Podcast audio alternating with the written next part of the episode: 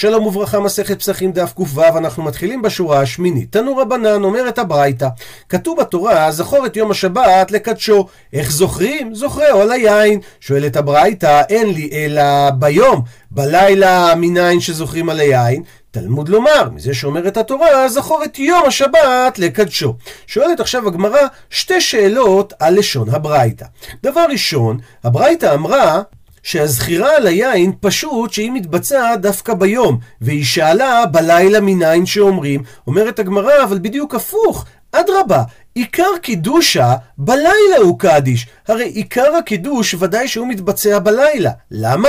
דכי קדיש תחילת יום הבאי לקידושי. שהרי מתי הבן אדם עושה את הקידוש? כאשר היום מתקדש, וזה דווקא בלילה. ותו, ושאלה נוספת, שאלה ברייתא בלילה מניין, ואז הביאה הברייתא תשובה, תלמוד לומר, זכור את יום השבת לקדשו. אז אם ככה, תנא מהדר הלילה, התנא מחפש תשובה לגבי החיוב של הקידוש בלילה, וכנסיב ליקרא דיממה, אבל הוא מביא פסוק שמדבר על היום, ולכן אומרת הגמרא, הכי כאמר. כך צריך לומר את הנוסח של הברייתא.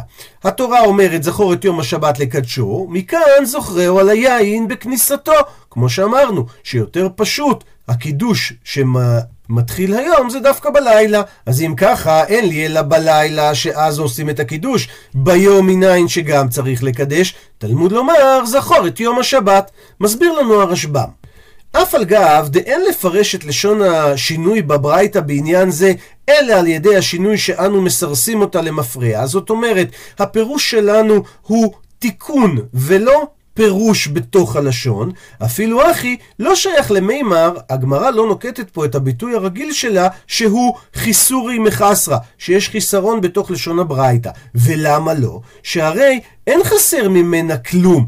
אלא ששנויה למפרע. דהיינו, יש פה שינוי של מילים, ולא תיקון והוספה. למה? דבמקום שהיה לו לומר את המילים אין לי אלא בלילה ביום מניין, טעה תנא בשמועתו, ואמר במקום זה, אין לי אלא ביום, בלילה מניין. ולכן, לא שייך להגיד את הביטוי חיסורי מחסרה, אלא רק את הביטוי הכי כאמר.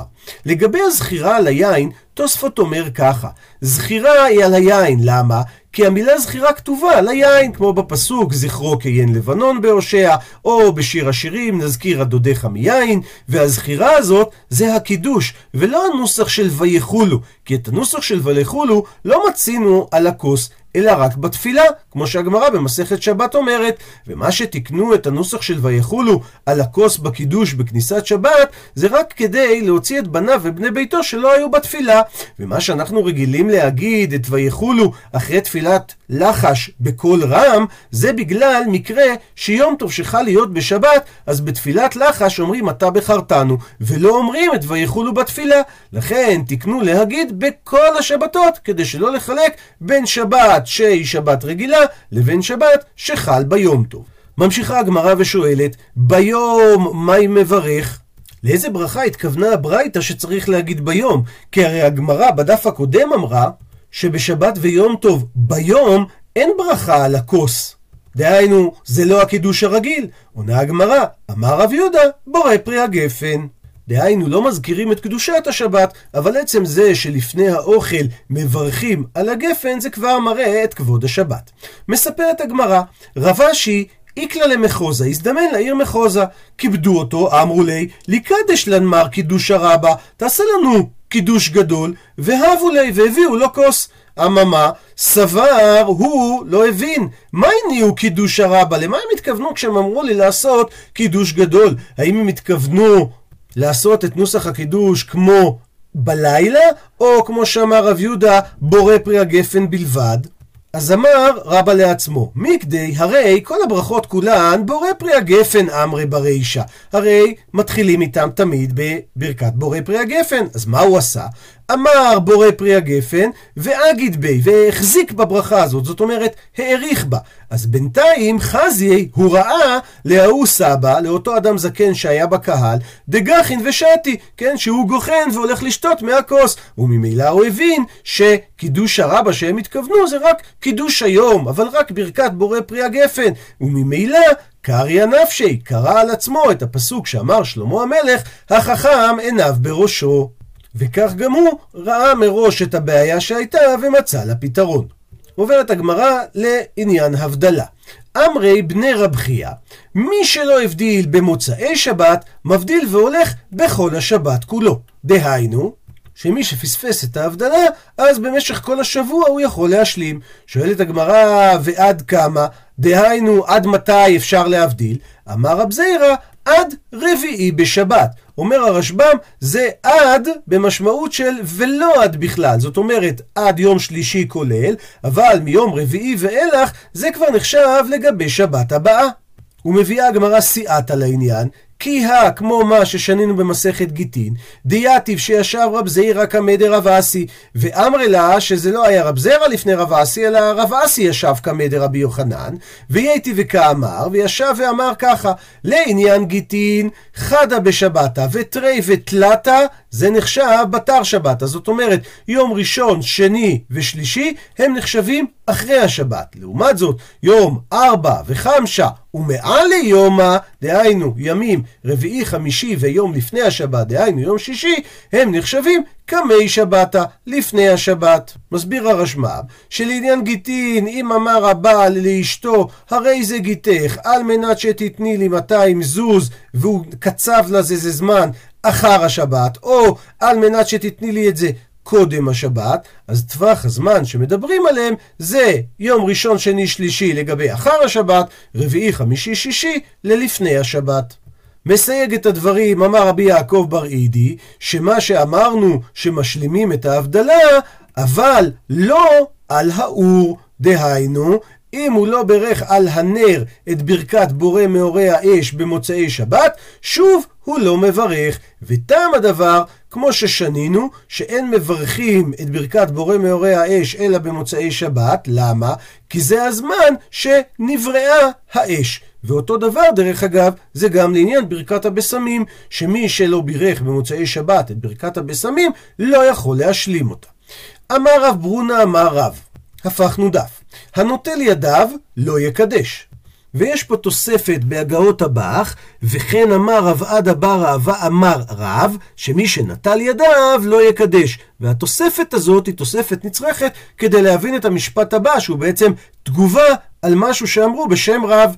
אמר לו רב יצחק בר שמואל, בר מרתא, אקתי, עדיין, לא נח נפשי דרב, רב עוד אפילו לא נפטר, וכבר שכחינו לשמטתי? מה, שכחנו את מה שהוא מלמד? הרי זימנין סגיעין פעמים רבות, הווה כאמינא קמי דרב, הייתי עומד לפני רב, וזימנין לפעמים דחביבה עלי ריפתא מקדש הריפתא, דהיינו, כאשר הוא היה רעב, הוא היה עושה את הקידוש הריפתא על הפת, וזימנין, ולפעמים דחביב עלי חמרה, שהיה חביב עליו יותר לשתות את היין, אז הוא היה מקדש את הקידוש החמרה על היין. עלמא, זאת אומרת המסקנה מפה, שלא צריך נטילה אחרת כאשר הוא עושה קידוש על הפת, אלא מעיקר המשי הוא היה נוטל ידיים, ואכיל נעמה דקידושה, והוא היה אוכל את הלחם שהיה מקדש עליו. אז זה שהוא מפסיק בברכת הקידוש בין נטילת הידיים לבין המוצי, זה לא נחשב הפסק. וממילא זה נוגד את מה שאמר רבד אבר אהבה אמר רב, שמי שנטל ידיו לא יקדש, כי הרי רב עצמו לפעמים היה נוטל ידיים, עושה קידוש ואוכל את הלחם. מה דינו של אדם שהוא אכל, טעם משהו לפני הקידוש או לפני ההבדלה?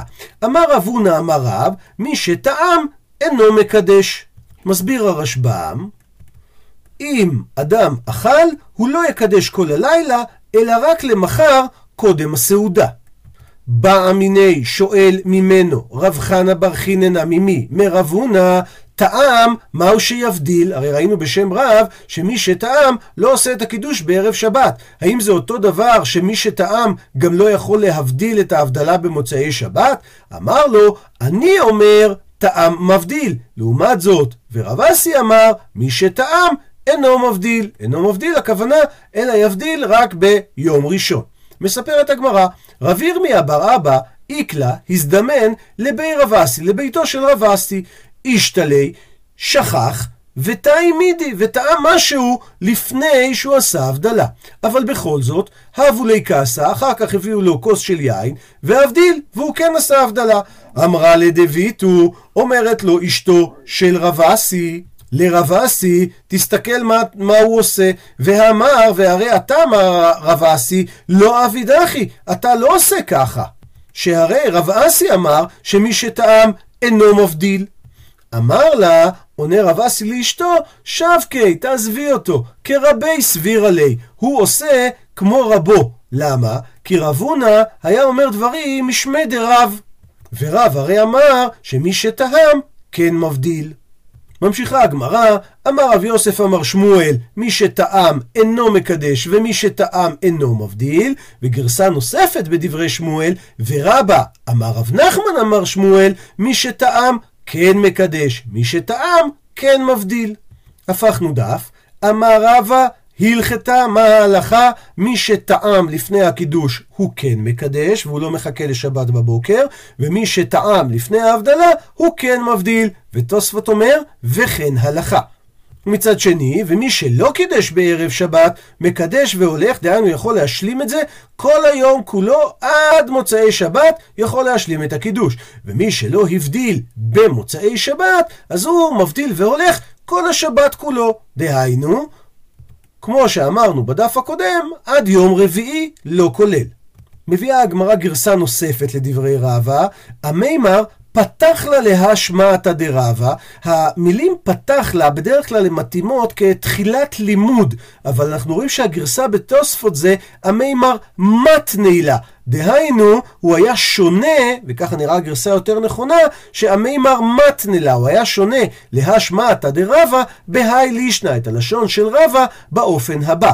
אמר רבה, הלכתה שמי שטעם מקדש ומי שטעם מבדיל, מי שלא קידש בערב שבת, מקדש והולך כל היום כולו, עד לפה זה בדיוק אותו ניסוח, והנה ההבדל, מי שלא הבדיל במוצאי שבת, מבדיל והולך כל היום כולו, דהיינו, לא כל השבת כולו, כמו שאמרנו, עד יום רביעי, אלא כל היום כולו, דהיינו רק עד יום ראשון.